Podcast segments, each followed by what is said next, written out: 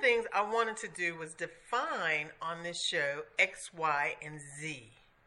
And when I mean X, Y, and Z, I'm talking about Generation X, Generation Y, Generation Z. And then also thrown in there is millennials, who we call the millennials.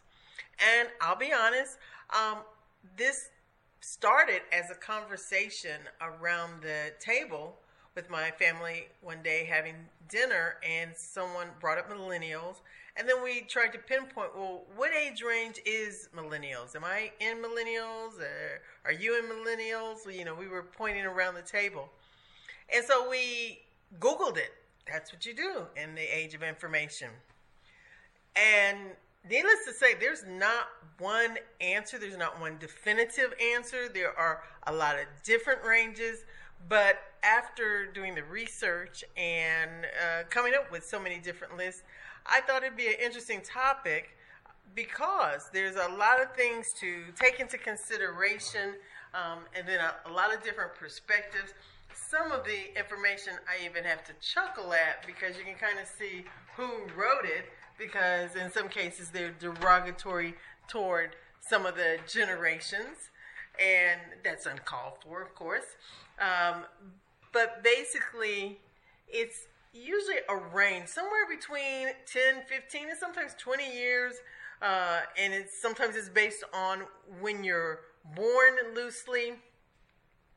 And basically, what it's saying is that the, a group of people born in this particular age range, particular key events that occur during that period shape their thought process and uh, how they approach things, and particularly how they approach jobs and careers and, and how they value it.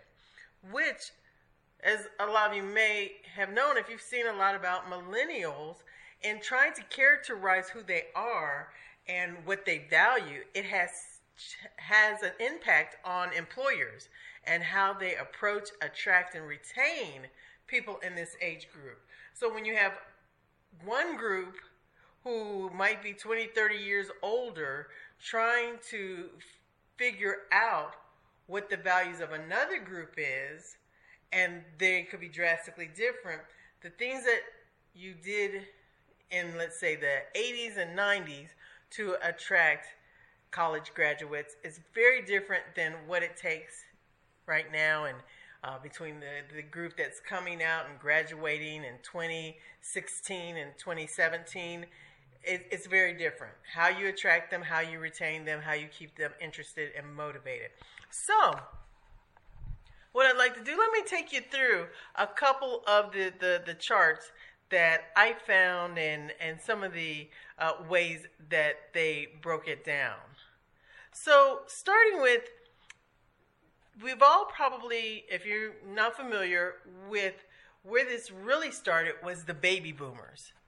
And that came about for those born between 1945 and 1960. And it makes sense because it's related to the post war baby boom. So, a lot of the soldiers coming back from war, reuniting with their wives, being back home, and there was a lot of women having babies at that time. And so, as that group grow grew up, uh, they were impacted by those events that went on throughout their youth and preteens and those formative years, so to speak. So, one of the things during that age, again, those born in 1945 to 1960. So you give them 20 years, and so they were coming out of college around the early 1980s, let's say. Now, one of the things is that IT was in its uh, infancy. We were hearing smatterings about it, the government was using it, but it wasn't a household word. It wasn't like every home had a computer and, and people had smartphones. Not at all. We heard about it. And, you know, we heard about all this futuristic technology, but to some extent, not everybody was bought into it. There's a lot of doubting. So the main source of information at that time was television. Uh, people were, you know, excited about getting color television and and having more than five channels at a time. That was that was a big deal. Um, the main mode of communications was the telephone, and I'm not talking about your smartphone. I'm talking about the landlines with the wires and cables. You had to be physically where a phone was attached. So pay phones, you know, something that is unheard of right now. So that's what baby boomers, that's what they, they grew up with. And so they're used to face to face communication or physical envelopes. There was still the art of letter writing, believe it or not. Um, and so that was their communication preference. And also, they made their financial decisions face to face. And again, all of that was really influenced, you know, coming out of the the Cold War. Now, let's transition that to the next generation. The next generation after baby boomers was labeled Generation X. And those are the ones that were born between 1961 to 1980. That's roughly the, the time period. The Cold War had ended the whole war between the standoff really between the US and Russia. The Cold War period had ended.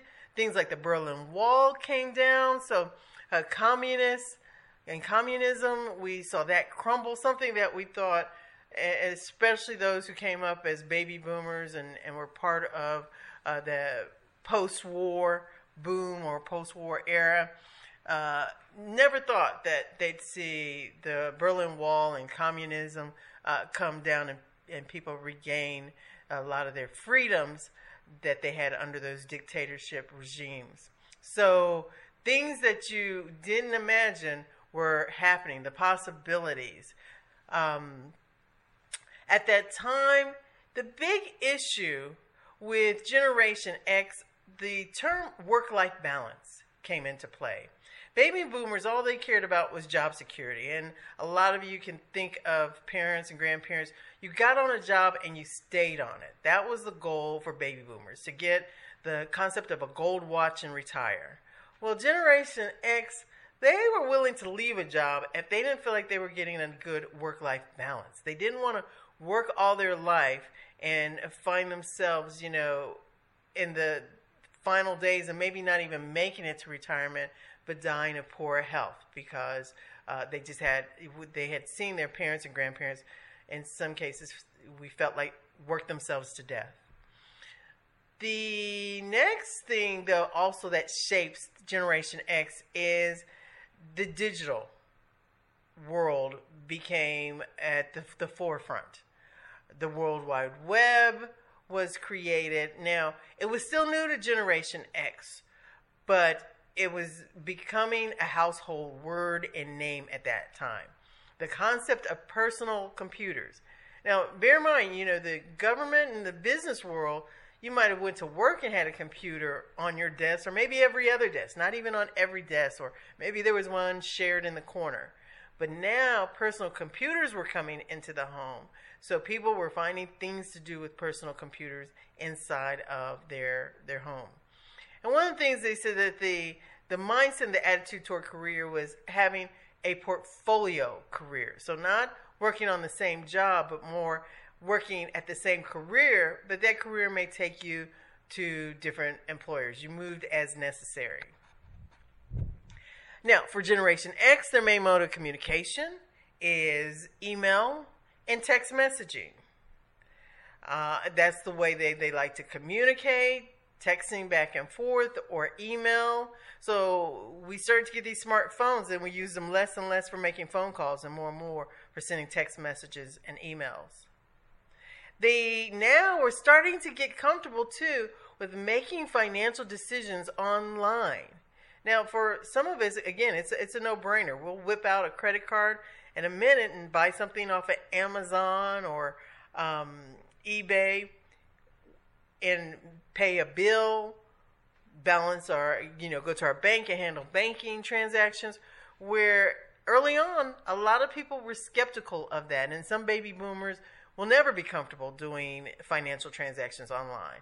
But not Generation X. That it's it's actually has a huge impact impact on the malls now because people don't have to go to the malls, don't need to go to the malls to do their Christmas shopping. They do it all online, and Generation X uh, started that and is very comfortable with that.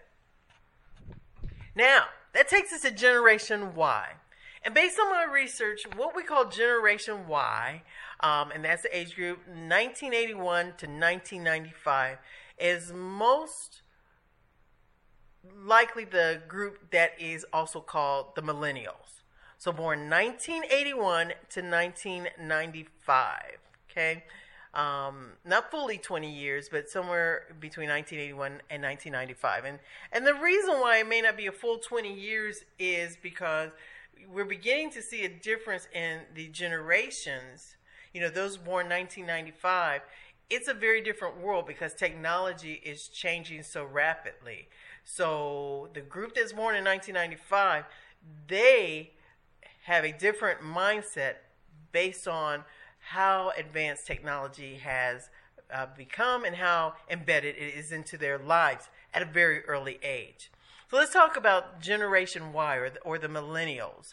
Now, first of all, they experienced 911, the terrorist attacks, and that changed and impacted a lot of mindset here in the U.S. Um, and also as far as international relationships and terrorism on our own land. Also, big for Generation Y is things like the PlayStation. It changed the way kids play. So it's not go outside and play kickball with your friends or run up and down the streets or jump on your bicycle. They could sit stationary and um, have a whole world uh, built around and entertainment built around PlayStation. So and it also impacts them and that needing that uh, entertainment and the stimulus that these various games give them. So it even changed even how they study um, and their their need for that entertainment. Social media was introduced uh, to this group in, during the millennials. Also, reality TV. Things like Google and this whole concept, like I said, the, the mentality that you can Google information. Gone are the encyclopedias that I know we had in our house when I was younger, or going to the library to research for your homework. You just Google it. So all of this had an, an impact on what we know as the millennials as far as their career and aspirations, they're really looking for a lot more freedom and flexibility. They started to see, even at the at Generation X, people working from home or starting their businesses in their garages and becoming, you know, mogul millionaires. So now they have it planned in their head. They too. And there's no age limit. You can start young. You can even not go to college and become a millionaire. There's the whole dot com era. So, the other thing about millennials, they're digital natives. It wasn't like something that they were introduced to once they, they, they got older. They're born into a digital world. There are so many um, apparatuses that and, and tools that they'll never know about. You know, just like I talked about the phone having a landline or having a beeper to communicate, they'll never know of those things because they come straight into some of the modern technology that we know, such as smartphones and tablets. And for them, all of their entertainment is digital in some ways. Um, they're fully embedded into not only texting but social media is how they communicate and even how they get the news. It's changed uh, the newspaper industry and magazines and even television. Anymore television is quoting what the topic is and trends are in social media. Their mode of communication is either online or mobile through text messaging and literally face to face is a lost art. So that's something that they do after they made the connections online. So everything from relationships and meeting and dating first starts online and then it turns into a face to face. Now, after the millennials, which that's the biggest group because they're either entering the workforce in or there's a, a, a gap here because you had the Generation X who went out and got corporate jobs. Well, Generation X is getting close to retirement age. They're starting to leave the workforce in droves. They're taking whatever money they've made and they're they're leaving, maybe starting their own business. They might not be ready to retire, but they're leaving corporate America. And there's a void because Generation Y isn't coming down the pipeline and applying for those jobs, let alone the new ones that are being created because of all the technology and how fast technology is is moving and expanding. So there's a big gap. So this is why employers are trying to figure out how do we attract generation Y and or the millennials. And it goes back to giving them a lot of freedom, a lot of flexibility, working from home, working their own hours, um, really letting them be entrepreneurs even under the umbrella of corporate America. So somewhere we've got to find that balance. As well as there's, as you know, a lot of conversation about the educational system.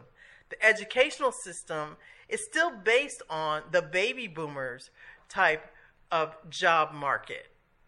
And for Generation Y or the millennials, they're going into a job market where the jobs are related to science, technology, engineering, and math, where there's a lot of critical thinking and problem solving, uh, a lot of design and systems thinking.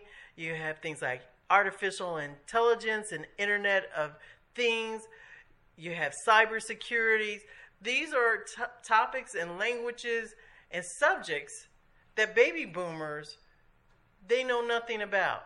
So if it's baby boomers and Generation X that are still defining the education system, they're missing the opportunity. And the millennials, let alone Generation Z, aren't getting the type of education that they need to prepare for the future job market. So that's where all the attention is on millennials. So let me wrap this up by talking about finally Generation Z.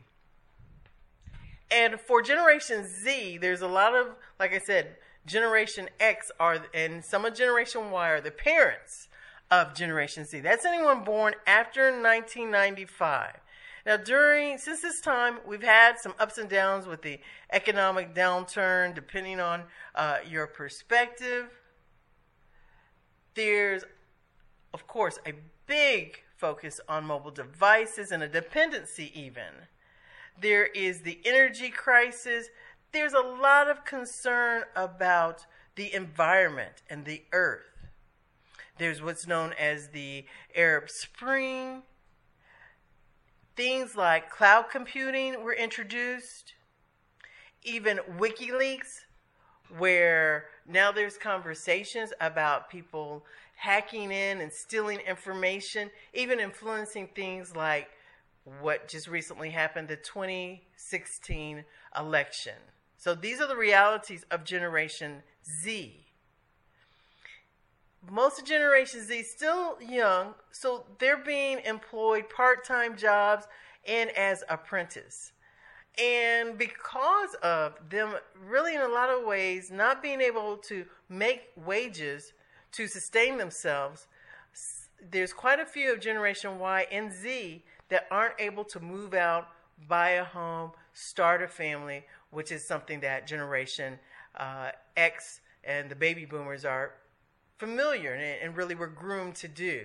Instead, Generation Y and Z, either if they're not living with several people in order to make funds meet, they're still living at home. So, Generation Z, for the most part, they're looking for some security and stability. Um, that's number one. Number two, they're considered the multitaskers. So they may have multiple jobs. They want to balance between their passion and what jobs pay them in order to pursue their passions. They're also being characterized of having what they call pop-up careers or pop-up businesses. So being entrepreneurs and kind of on the fly for the moment. And part of this is because the world is changing so fast. Why create a brick and mortar business when it could be six months, nine months, it could be a year or two, and that business is completely obsolete. So that's what they've they've seen and their parents have seen, so that's influencing their outlook. Devices that are native to them are things are going to be things like the Google glasses, uh, where you have the 3D uh, images and 4D images, as well as 3D printing, driverless cars, and what we call nano computing. Uh, computers getting smaller, and all of the wearable technology that can predict and uh, give you information. A lot of new health informatics at their fingertips to help them with better decisions there. Very much it's going to be handheld and portable. Believe it or not, because again, I just said that uh, personal computers were introduced in Generation X. There's a prediction that people won't have personal computers, not even personal laptops. Everything will be handheld. And so, just recently, I had a podcast where we talked about people converting their websites to make sure that it's compatible and friendly with handheld devices because that's what people are using. Conversation communication for Generation Z will be FaceTime. And lastly, introducing Generation Z and what's expected to be commonplace is crowdfunding and crowdsourcing. So financials they won't be going to the big banks asking for money, but more crowdsourcing. So I've clearly run over time, but it was a fun topic researching. I hope you enjoyed this information. Hope it gives you some perspective and continue the conversations with some of your colleagues and identifying how this impacts both how these different generations work and interact and collaborate in the workplace. Well, that's all for now. Thank you again for listening to Technology Expresso. Thank you for our support. Please visit our other platforms and tell others about our programs. Thanks for now. And remember listen, learn, leverage, and launch. Bye. Support for this podcast comes from Link AKC. Link AKC is securing and strengthening the bond between dogs and owners across America. The Link AKC Smart Collar provides peace of mind and makes dog ownership easier by putting your dog's location as well as her wellness, safety, and training needs right at your fingertips whenever you need it. Learn more at linkakc.com. Promo code PODCAST. Support for this podcast comes from Link AKC. Link AKC is securing and strengthening the bond between dogs and owners across America. The Link AKC Smart Collar provides peace of mind and makes dog ownership easier by putting your dog's location as well as her wellness, safety, and training needs right at your fingertips whenever you need it. Learn more at linkakc.com. Promo code PODCAST. Support for this podcast comes from Link AKC. The Link AKC Smart Collar provides peace of mind and makes dog ownership easier by putting your dog's needs and location right at your fingertips. Learn more at linkakc.com. Promo code PODCAST.